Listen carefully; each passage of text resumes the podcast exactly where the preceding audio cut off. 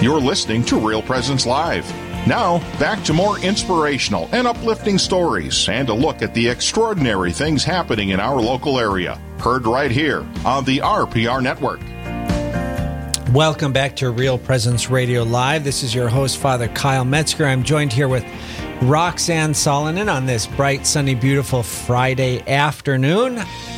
I hear it's a feast day, and not a feast day, but a day where we can feast. It's a Friday that we can eat meat, steak, whatever. It is. The octave of Easter every day is a solemnity. It's a solemnity, the highest rank in the church. And so uh, you cannot fast when the bridegroom is present, so you can go ahead and eat meat today. So get your grill out because Yeah. it's nice, Yeah. right? Get the Burgers steak out. tonight. Oh, that's a great idea. Now, I don't know if everyone across our listening area has sun like we do, but we do. And so we're rejoicing today. Hallelujah. We're hallelujah. He is risen, and we're so sick of being inside. Get Yeah. outside with your family, grill something, and then if, as everybody's taking walks, they'll smell your delicious greasy burger.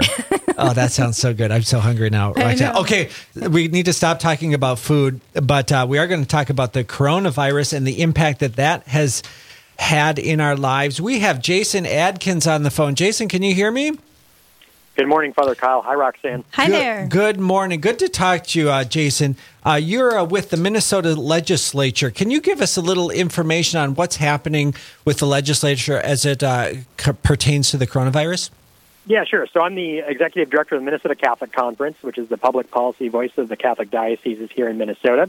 And uh, it's been a unique time to say for sure, uh, for sure, with the uh, challenge of social distancing and legislators having to meet in St. Paul. There's a constitutional requirement here that the legislature meets in St. Paul. So what that's entailed in some instances is certain legislators sitting in their cars in remote places around St. Paul and then uh, voting and uh, participating remotely in committees and different things like that. So it's been a really fascinating uh, application of the constitutional requirements in terms of how the legislature is going about its business. But they do con- continue to meet actively, both in committees and then its full bodies, to um, pass uh, really important legislation that's focused really on re- on uh, responding to the COVID nineteen uh, crisis. And uh, just this week, they passed a number of important pieces of legislation, uh, some pertaining uh, pertaining to farmer lender mediation, to insulin access and affordability, uh, to making sure uninsured people uh, have access to COVID 19 testing, for example. So, a lot of things that come up that need to be dealt with, and that's what the legislature is really focused on right now here in Minnesota. Do you think uh, are any of these issues uh, have unique aspects to them as you know Catholic religious faithful people? Any unique moral issues or concerns or anything on the on the horizon in the legislature? Well, all legislation is fundamentally a moral concern because it answers the question in some small way or some big way how we ought to order our lives together. And certainly during a crisis, um, when we need to prioritize uh, resources that are becoming scarcer and scarcer, focus on the public health, focus on the common good, uh, these pieces of legislation are very significant. Uh, so it's really important that people pay attention to what's going on. Uh, we have a strong um, uh, solicitude and, and care for the well-being of undocumented persons. Are they going to be falling through the cracks as citizens are able to access all kinds of different programs that undocumented people living in our communities aren't able to access? Um, you know, what about farm workers? You can't pick strawberries remotely, for example. Uh, how are our farmers doing? Um, I mentioned farmer lender mediation.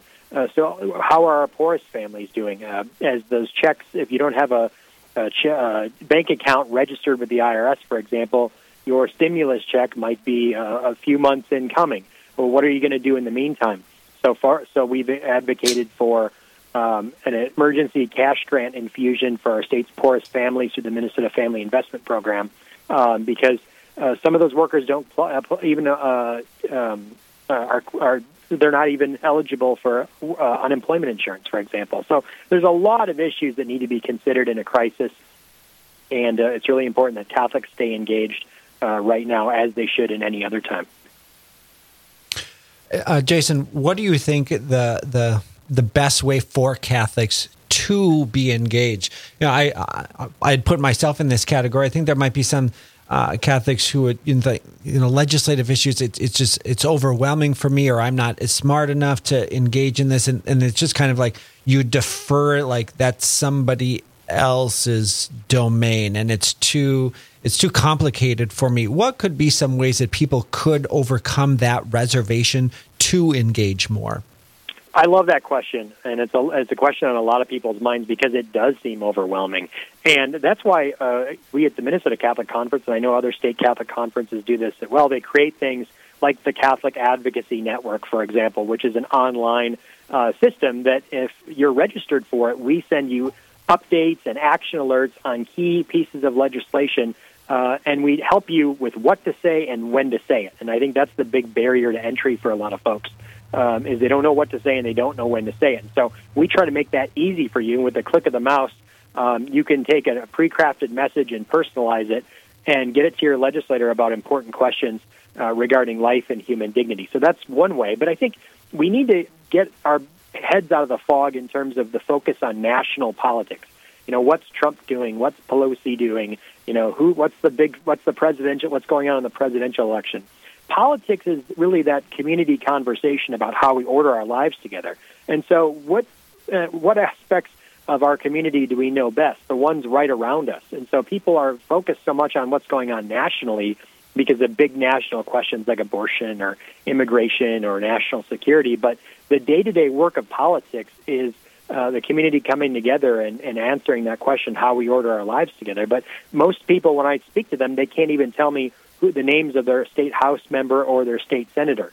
So if we don't know who's making the laws and we're not in relationship with them, how can we expect that the laws that are made are going to be good ones? So I think it starts with refocusing our attention to the uh, things that are going on in our local community that have a more significant day-to-day impact on our lives than some of the big national conversations that go about go on and which we get really emotional and animated about. How have things shifted um, in in this in these recent months? Has it been a profound shift, or is it sort of trying to plot along business as usual with a few adjustments? What what are you experiencing there in terms of what you do? You mean from the standpoint of the COVID nineteen crisis? Yeah. Yeah, no, it's it's definitely not business as usual. Not only from a logistical standpoint, but also in the focus. I mean, uh, Minnesota has a strong tradition of uh, collaborative, good government, and I think it's been incredible to see our leaders come together in bipartisan ways um, to move things forward. So. No legislation passes here unless it has agreement among all four caucuses. And what I mean by that is minority and majority caucuses in both houses of the legislature. That's really, really extraordinary. And so uh, to see that kind of collaboration in a crisis, to put other business and controversial political questions aside, um, is uh, really a, gr- a, great thing to see in our leaders and our public officials. And so we hope that uh, tradition uh, and, or that um, mode of cooperation and bipartisanship continues. Although I think as we get closer to the election, that's going to break down a little bit if we uh, we have to be realistic. Thank you for tuning into Real Presence Radio Live. Uh, I am your host, Father Kyle Metzger, joined with co-host Roxanne Salonen. We are speaking right now with Jason Adkins. He uh, he uh, uh, works with the Minnesota Catholic Conference, and so a lot of uh, involvement with legislation in the state of Minnesota. Um, Jason, I'm curious if you kind of um, broaden the question, uh, going back to something you said earlier. Voting is inherently a moral act. When you walk into that voting booth, it, it's a moral act. Um, could you speak to uh, that reality and maybe the tendency for some people who who don't want to see that that position that you know putting my religion and my politics in two different categories.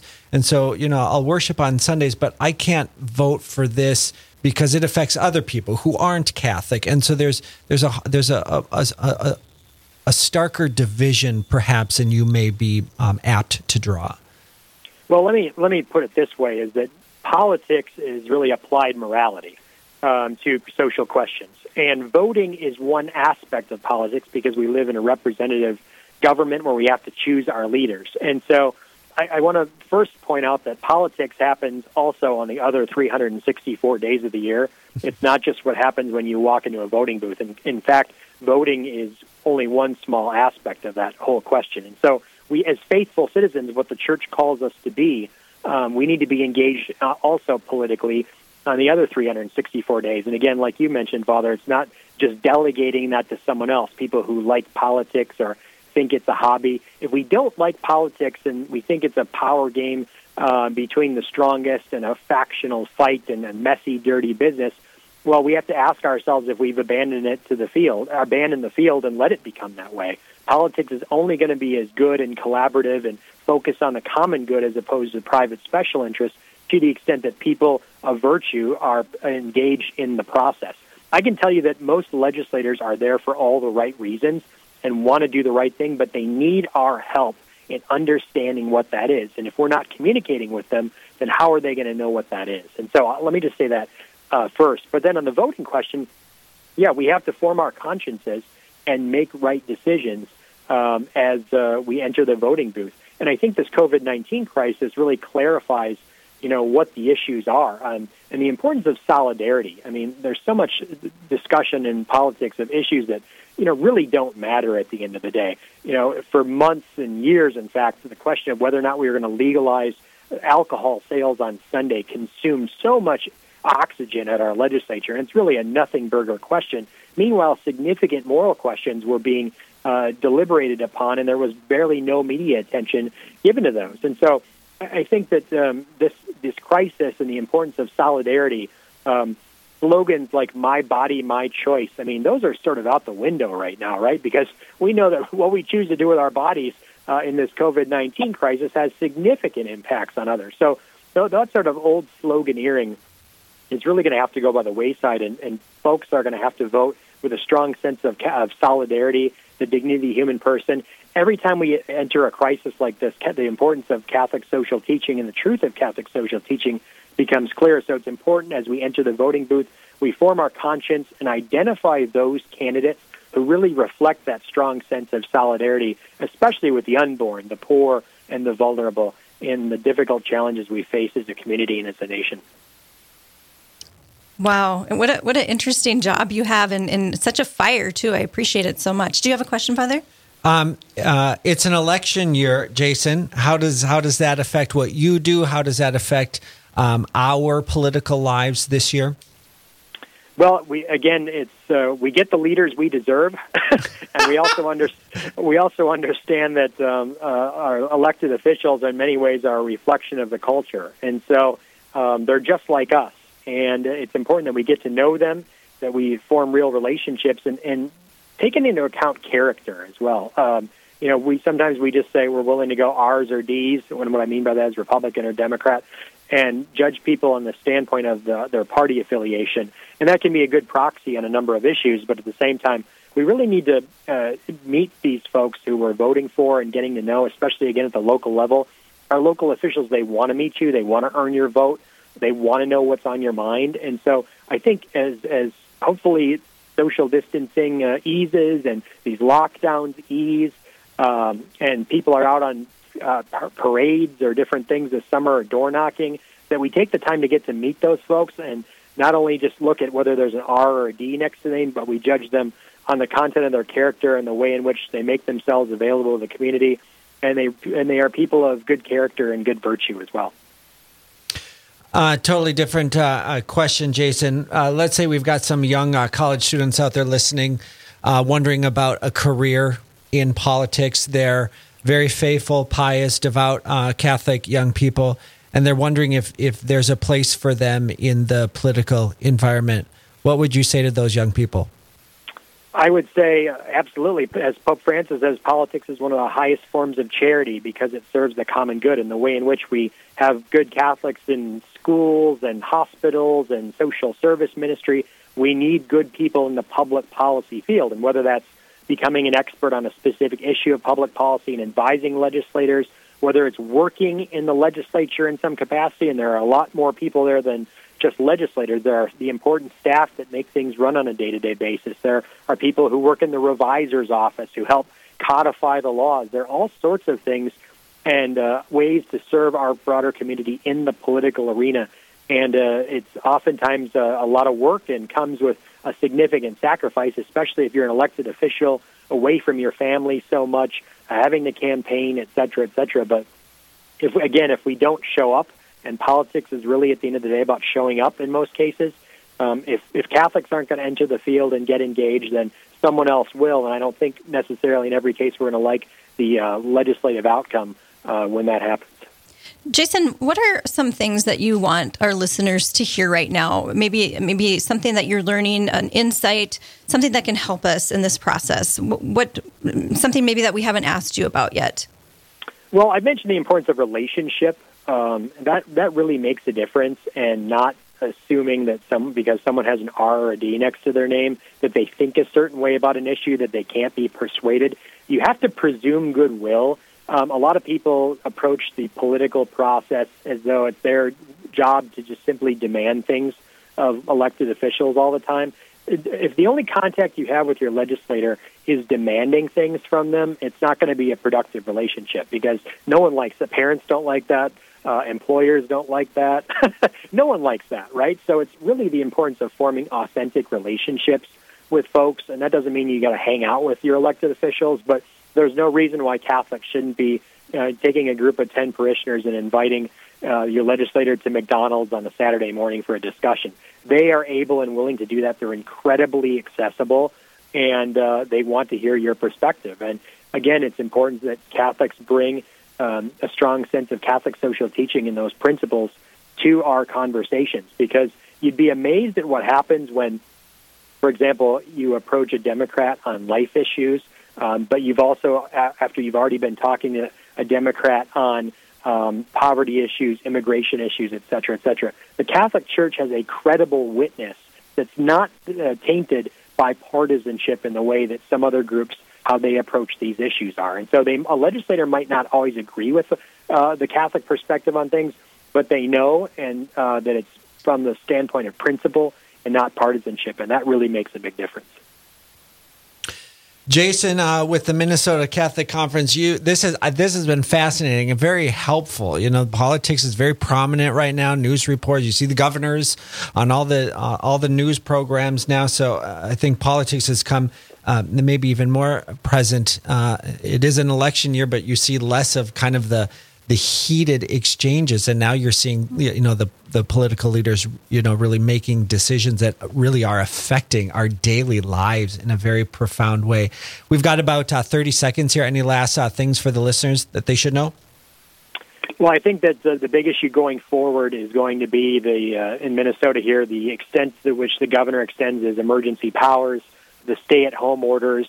Um, already, you're seeing some of that consensus around that breakdown, and as people have differing views about the right way out of this challenge will be. And I think that's going to be the big flashpoint in terms of how collaborative uh, the legislature and the governor will be going forward. The legislature of both houses vote, they can end his emergency powers, which gives him incredible authority, including these lockdown orders. And so that's going to be the big flashpoint uh, going forward over the next couple of weeks is diverging strategies, especially among Republicans and Democrats, about the right way out of this crisis and what we should continue to do uh, to mitigate the spread of COVID 19. Those are complicated questions. And Jason, we are so privileged that we have somebody like you at the Minnesota Catholic Conference to help us navigate those complicated questions. So thank you for being with us, Jason, here on Real Presence Radio Live. Roxanne, it's been a joy to be with you. It has been. And I hope that everyone out there has a wonderful celebratory weekend in this Easter season. And I hope on next time we host this, Roxanne, we don't have to sit so far apart. that know? would be nice. Yes. Yeah, yeah, that would be great. Give you a hug too, even.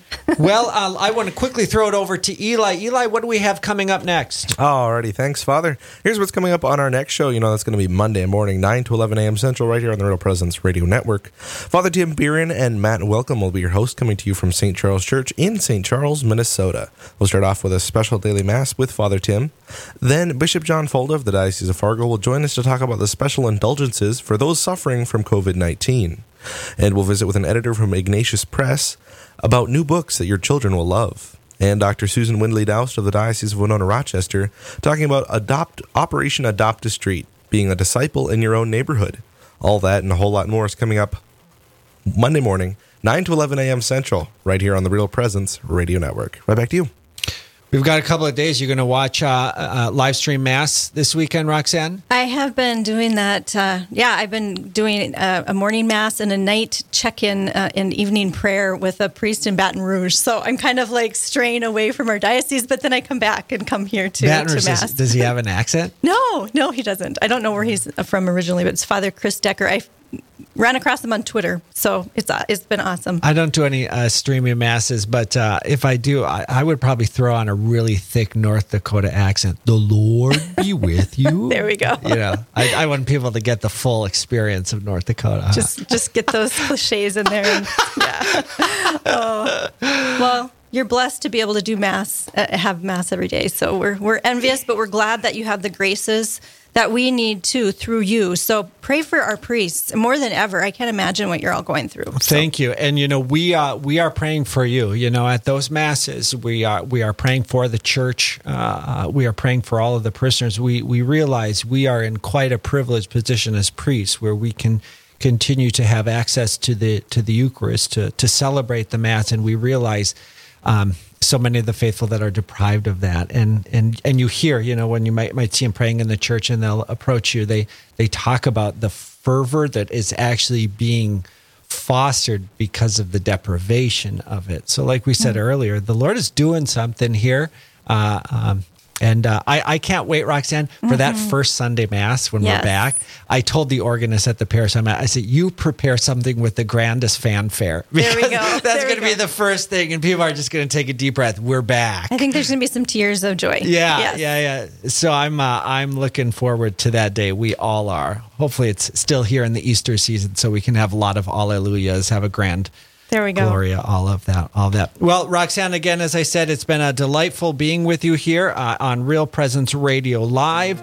Um, you have a wonderful weekend. You as well, and I look forward to being with you on again. And all of you have a wonderful weekend. God bless.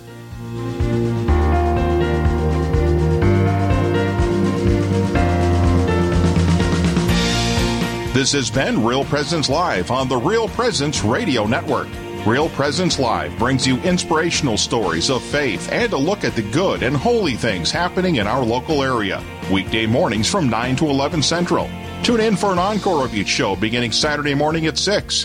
Get the podcast anytime of day or night at yourcatholicradiostation.com or on the Real Presence radio app. And remember, you can be a part of the conversation through Facebook and Twitter. Real Presence Live. Local, engaging, and live on the Real Presence Radio Network.